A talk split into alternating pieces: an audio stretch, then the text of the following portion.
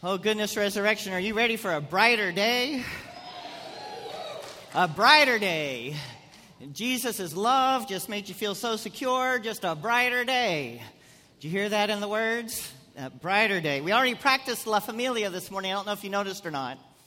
But I noticed this one thing happened right after children's time. My 12 year old, who becomes 13 tomorrow, had Dylan, who's just one. Okay? And so, so he was wandering around over here with Dylan in his arms, knowing he wasn't supposed to take Dylan out there.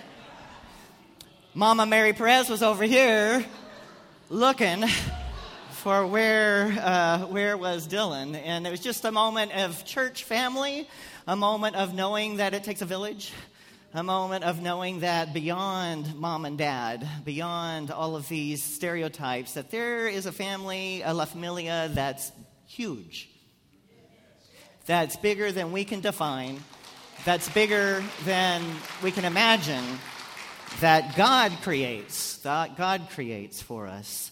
So, a brighter day. You know, I'm ready for some brighter days. I'm ready to celebrate joy, celebrate love, celebrate all those things that are wonderful for us. And you know, doesn't it just kind of tick you off though when your brighter day makes someone else feel like they've lost something? When your day, brighter day just kind of makes them grumpy because you're having a bright day for so some reason something must have been taken away. Have you ever experienced that? Tell you what, I know it and I see it all the time, and I'm still going to celebrate a brighter day. I'm going to still celebrate Jesus in my life and that love that helps me know God is with us and with me in that brighter day, no matter who is doing the grumbling. No matter who is doing the grumbling.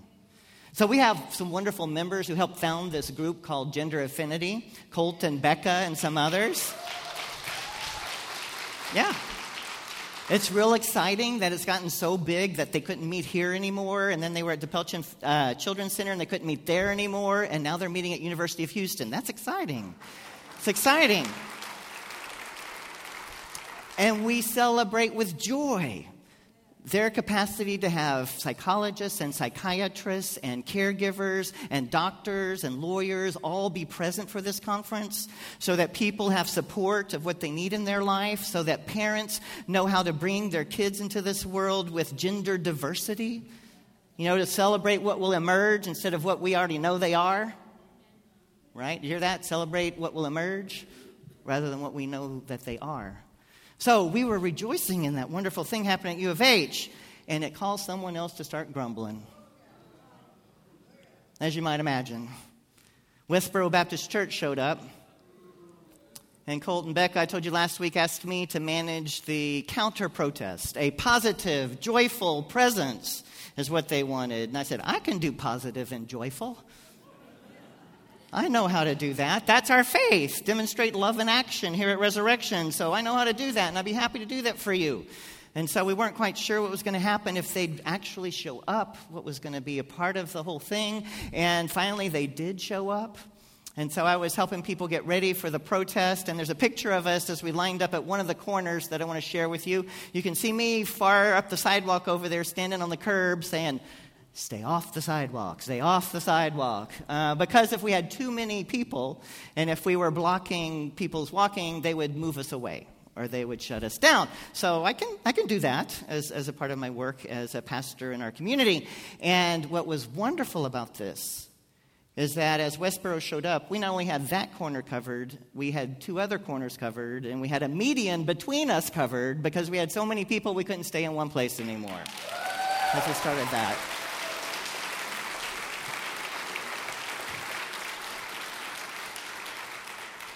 So this gender conference, Infinity, recognizing that one name, one label cannot contain anybody. You know, whoever it is, we think we know someone. Once we name them, they surprise us and they tell us something else. You know, that wonderful diversity and that wonderful learning, you know, made some people grumble, made them uncomfortable. I love it that Eileen, in this picture here, this was her first protest ever, and look at that gray hair.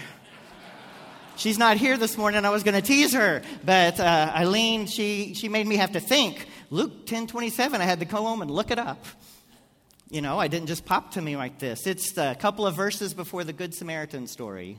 That's where they say, What's the greatest law? The greatest law is love God with all your heart, with all your might, with all your soul. And then the second is like it love your neighbor as yourself. And neighbor, we know Jesus says, is everyone. So here she gave us a Bible test. You know, it wasn't the usual John passage, it was Luke 10 27, and I had to go look it up. I think that's pretty good for your first protest when you have gray hair. I, I think that's, I think that's, I think that's pretty good. So, in the midst of anyone else's grumbling, we have to remember to continue to not let people contain us. We have to remember to not let those voices, however loud they are, come at us in ways that make us less than who we are or make us afraid to be who we are. And so we experienced that again last night with Jesus Christ Superstar. I don't know how many of you came here. The place was packed. The place was packed. The choir was great. The voices were wonderful. The orchestra was terrific. And boy, it brought me back all those years. Some of you remember the first time we did those in churches. But uh, it reminded me, it reminded me that in this story, there are all these different categories that we might label as one. We might say these people are Jewish. And in the story, you had the Jewish elite who had made their places of power. In the story, you had the Jewish people who were happy to be healed and were shouting and singing Hosanna. And the choir did a great job breaking up last night and shouting Hosanna and being healed and saying, Keep healing us, Jesus. While the other people, the elitists, were kind of angry that all of this ruckus was going on and wanted the peace restored and then planned to kill Jesus. And then we've got Jesus himself, who is Jewish. And so to say they are Jewish doesn't necessarily tell the whole story because they come from different places and different experiences. Some of them were have, some of them were have not. Some of them needed to be healed. Some of them were ready to put their life on the line. You know, and so the minute that that happens, they started some grumbling. You know, people were kind of upset that other people were getting healed. Can you imagine that? Other people finally knew what joy was in life. And they started singing in the streets. Singing in the streets. Called the power holders at that time, caused them to grumble. And then we end up with the crucifixion. Someone that was practicing for it, you know, this makes Jesus sound like a criminal. This Andrew Lloyd Webber production. And I said, well, let's go read the Bible again. you know, the human Jesus was charged with crime and executed as a criminal and to by his own people. So, what does it mean when we have these labels for whole groups of people that aren't big enough? Transgender, Jewish. And as we come into Hispanic Heritage Month, what is it we mean by the label Hispanic? And is it a word that we can use? Uh, and what is that in our lives? And so many of our folks we know identify with one word or another who come from a heritage that they might say is Hispanic or not. And so, being the white guy that I am, and recognizing that I didn't know enough, I decided to listen to some scholars and some of our people. And I've, even went as far as to watch YouTube multiple times to find people telling their stories of what language meant for them and what this was about. And so I want to share some definitions, definitions with you because you might be surprised after hours of doing this, nobody agreed. Nobody agreed. It was a category that no one could get the same definition on. Some people saw Hispanic and they said that means anything south of the U.S.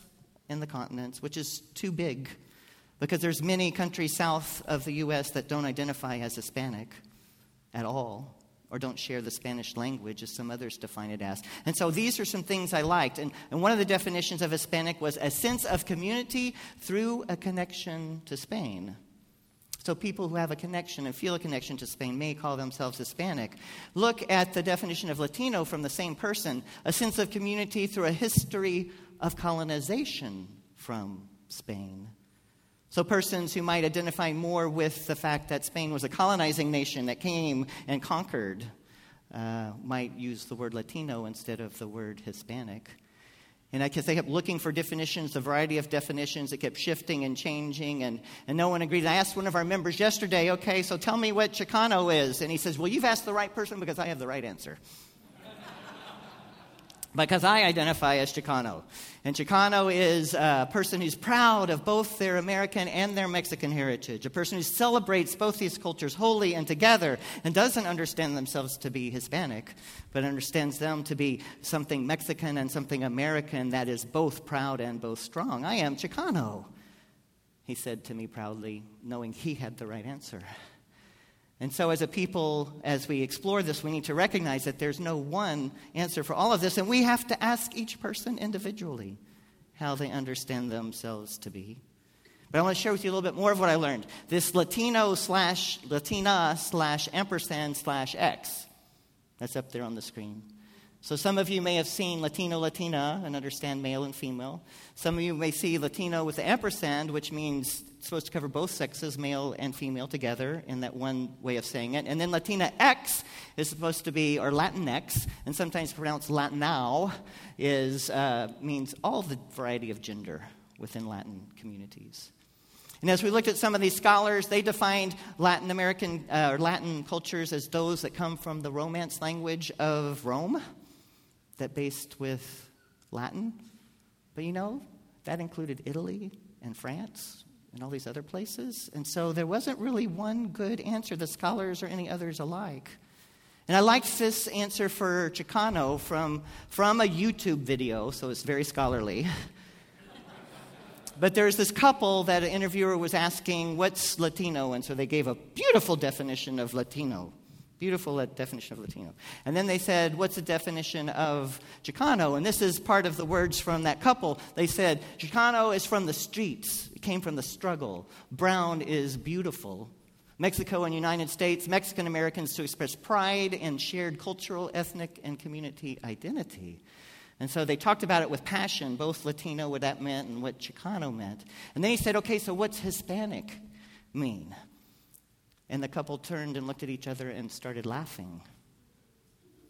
They did. The couple, brilliant, the other two answers, and to this, and they started laughing and they said, That's a white word.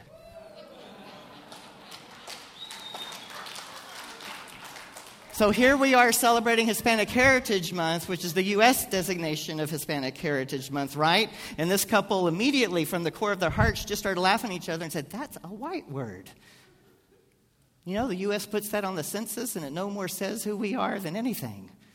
That's a white word. So we just need to hear from people how they identify and how they want to be known in this world. So when we celebrate humanity as everyone, this word gender we know is bigger than we can imagine. Even the name for Jew is bigger than we can imagine. The name for Hispanic, Latina, Chicano is bigger than we can imagine. And we can't assume who someone is. Our singer this morning is from Venezuela. Several people in the choir came to me after the first service and said, I'm from here, and I'm from here. And so thank you for saying that. You know, and I didn't know until the door was opened.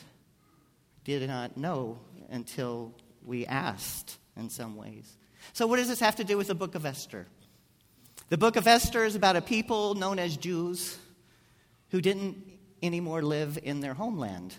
It's written to the Jews in the diaspora, which means around the world, other places than Israel, is what the book of Esther is about. And it's about a family. We don't know if they're first generation, second generation, or third generation where they live, but it's about them living in a culture not necessarily their own.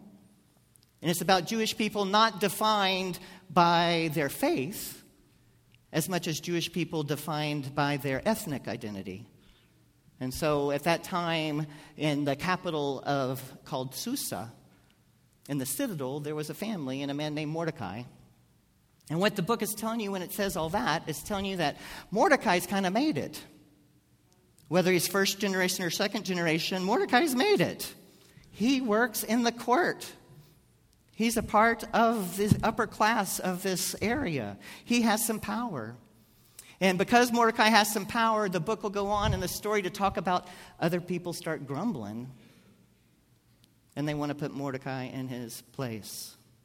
And we're going to hear about that in the next couple of weeks. But today, what we learn is Mordecai has a definition of family that's bigger than mom and dad, two cars in the garage, a couple of dogs, and a couple of kids. When there's a baby that needs a home, Mordecai adopts them The story says it was possibly Mordecai's cousin, but adopted them because, as the Midrash continues the story, not in our Bible, but in Jewish teaching, they continue the story and they say that Esther's father had died after the mother became pregnant, and that Esther's mother actually died in childbirth.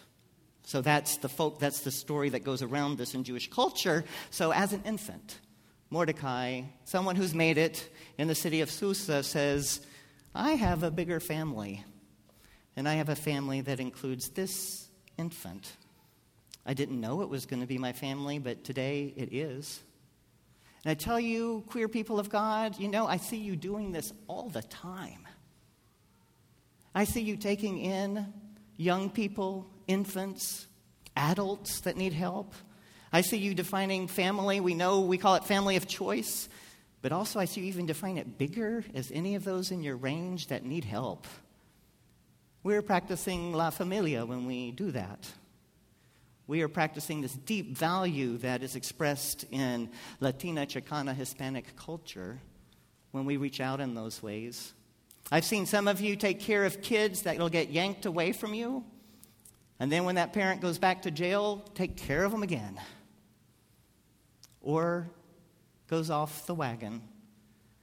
I've seen some of you be able to make those kids have a good home and even legally adopt them. And I've seen some of you say, we're going to take the risk regardless of what because the kid matters. You know, this is a different form of La Familia when we reach out in these ways to take care of children. Like Mordecai did with Esther, he didn't know what was going to happen next, but he received Esther into his home. Goodness. Walter and I have too many stories about adoption now, so you're not going to hear those this morning. Between those of you I've seen here, you are already practicing this La Familia, whether you claim Hispanic, Latina, Chicana heritage or not there's this value that goes deeper and beyond. I want to share with you a friend of uh, a story of a friend of mine. Her name is Minerva. And Minerva grew up in Edinburg, Texas. If y'all know where that is, it's a border town. And when Minerva grew up there, her father had first worked in the U.S. under the Bracero program, which was ended because of money challenges. And then her father came back into the United States illegally because that program ended and he wasn't supposed to be here, but because of the need for work and the need to take care of his family, he moved them just inside the border and they settled in Edinburg. And as she grew up, she knew uh, Spanish first and learned English later. As Minerva kept going on in her life, at one time she told her family, I feel called to be a pastor. And her father said, Go back to washing the dishes. Can you imagine that? Go back to washing. She was 14 years old. She says her father never recovered from having been treated like a drug dealer back when they tried to finally settle here. And that as a second generation woman, what it meant for her to be between her father and that generation and between her daughter, Sophia, who was so different from many of those who had come before. And I knew Minerva in my work with the United Methodist Church. She was a faithful, faithful uh, supporter of lesbian, gay, bisexual, and transgender people. And Minerva was called. I knew that after she became a pastor. And then there was a point in time when she was called to be a bishop in the United Methodist Church. But because she was a woman, and because she was Latina, and because she lived in Texas, she couldn't get elected. And so she moved to the Pacific Northwest, and that year was elected as a bishop of the United Methodist Church. And why? Yes, yay. And I share you the story with you because she was the first Latina bishop of any Protestant denomination in the United States. And you know there are no Latina bishops in the Catholic Church, right? No Latina priests in the Catholic Church. No, right? So, so this was a big deal for that to happen in her life. When she became bishop, she gave me this. This was her stole with her rainbow colors on it. She wasn't getting rid of the rainbow colors, she was just making sure I had a gift. So Minerva is part of my family. She's a part of my family because Walter and I share a godson, Samuel, with her. And when we go to visit the moms in New Jersey that work in D.C., we, or Maryland and work in D.C., we are able to hear stories of what's going on in the Carcano family and how big Sophia is getting and what's happening. And so we're thankful for our life with her and that she defines family so big. It includes the son of a lesbian couple. It includes two gay dads. It includes all these other folks because family is bigger than we can imagine. But where we are as a country still, her first assignment was to the desert southwest region of the United States, which includes New Mexico and Arizona. And so her first assignment as a bishop, the first congregation, Methodist congregation she went in, one of the members came up to her and spit in her face. We have some work to do. But she stayed with the Spirit in her life and continues to serve. I love her and I want you to love her too, and so I want you to hear this clip in her own words because I think you will love her.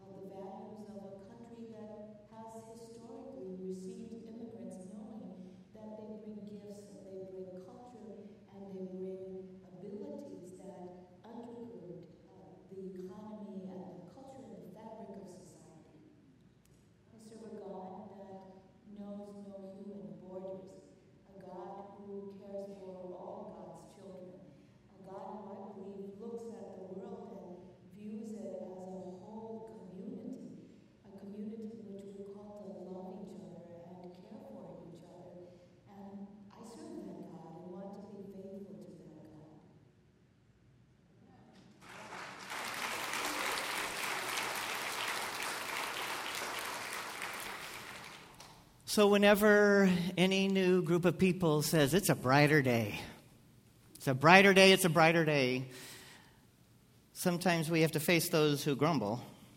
Those who show up with picket signs, those who spit in your face, those who try and say you're less than you really are, and we have to hold on to indeed, God, you're doing a new thing. Indeed, God, this is a brighter day.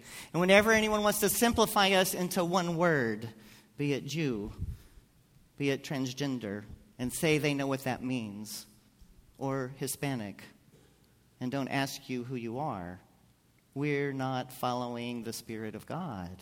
I want to end with a final little definition I found that I loved. And this is from the Pew Research Center. It says, Who's Hispanic? Anyone who says they are. and nobody who says they aren't. Ethnicity is self reporting, just like on the census. So, people of God, know that as we go into this month, Hispanic Heritage Sunday, we're going to go through this book of Esther and we're going to learn more and more about what we can't put in a box. Thanks be to God that the Spirit is here so we can have a brighter day. Amen.